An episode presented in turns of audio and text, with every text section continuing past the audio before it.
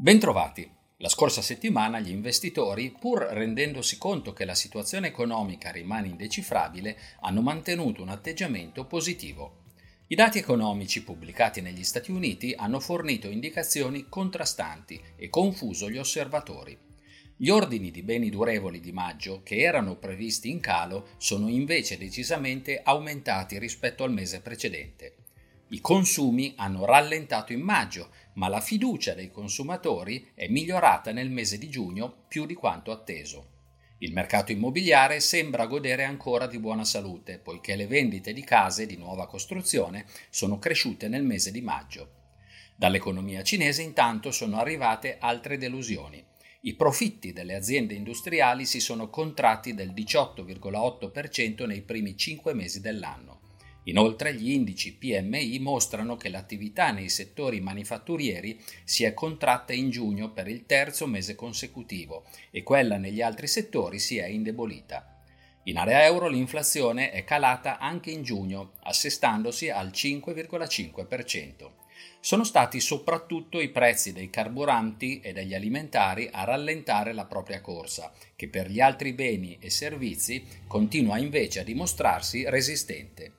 Con ogni probabilità questo dato non cambierà i programmi della BCE, che ha già annunciato un ulteriore aumento dei tassi in luglio. Negli Stati Uniti l'indice PCE dei prezzi al consumo è cresciuto in maggio del 3,8% rispetto al 4,3% di aprile. Anche in questo caso i prezzi dei carburanti e degli alimentari rallentano, contrariamente a quelli degli altri beni e servizi.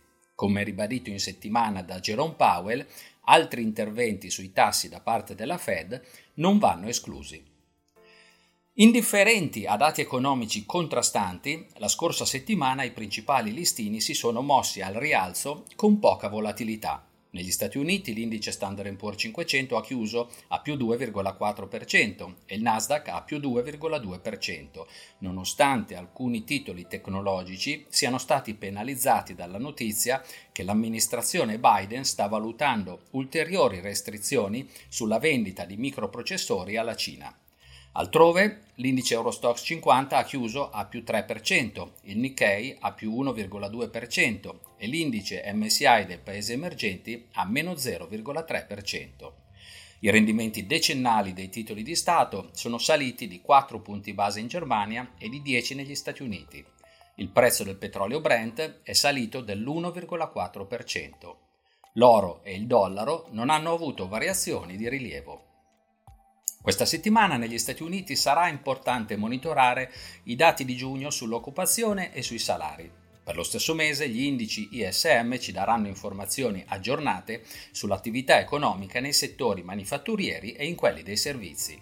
Vedremo inoltre il dato di maggio sugli ordinativi all'industria negli Stati Uniti e in Germania, insieme alla produzione industriale in Germania.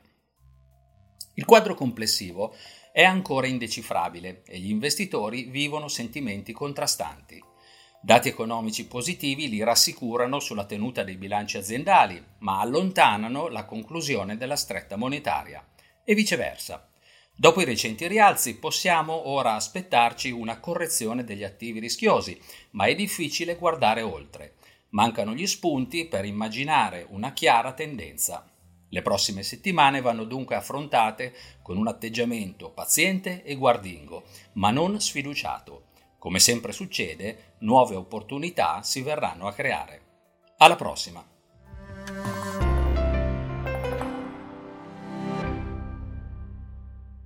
Presente registrazione audio ha finalità meramente informative. Le informazioni in essa contenute non rappresentano un'offerta di acquisto o vendita di prodotti finanziari, una raccomandazione di investimento e non sono da intendere come ricerca in materia di investimenti o analisi finanziaria. Le opinioni espresse riflettono il giudizio di Amundi al momento della loro diffusione e sono suscettibili di variazioni in qualunque momento, senza che da ciò derivi un obbligo di comunicazione in capo ad Amundi.